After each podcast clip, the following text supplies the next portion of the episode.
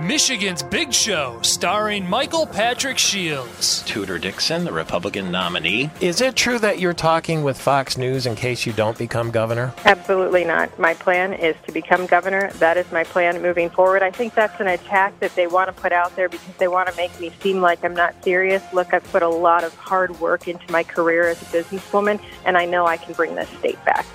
83 years, Blue Cross Blue Shield of Michigan has kept a commitment to members and everyone in Michigan by building healthier communities and providing access to care in every zip code. Blue Cross is here for it all and always will be. You don't have to be frightened about that. It is Halloween, though, and so being frightened is the thing to do. TraverseCity.com is where you can find Trevor Tkach. Trevor Tkach, where we're heard on WMKT, lives on vacation there, the president of Traverse City Tourism.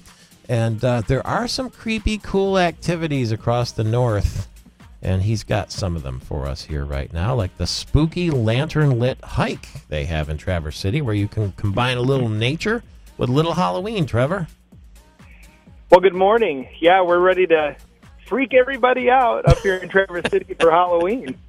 This is a free, fun one-mile walk, and the Grand Traverse Conservation District is doing it, and you still have time to plan for it. It's Friday, October 28th, 6 o'clock, and it's a trailhead between Coles and Michaels, and they'll have pumpkins and paper bag lanterns lining the path, and it sounds like it's fun for all families, and it's kind of just before dark there, too.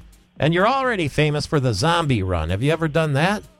You know, I haven't, but I've got a number of coworkers who've participated. You can either dress up like a zombie or not. And the people who don't dress up like zombies are the humans who start the race, and then the zombies start after and, of course, chase the humans to the finish line.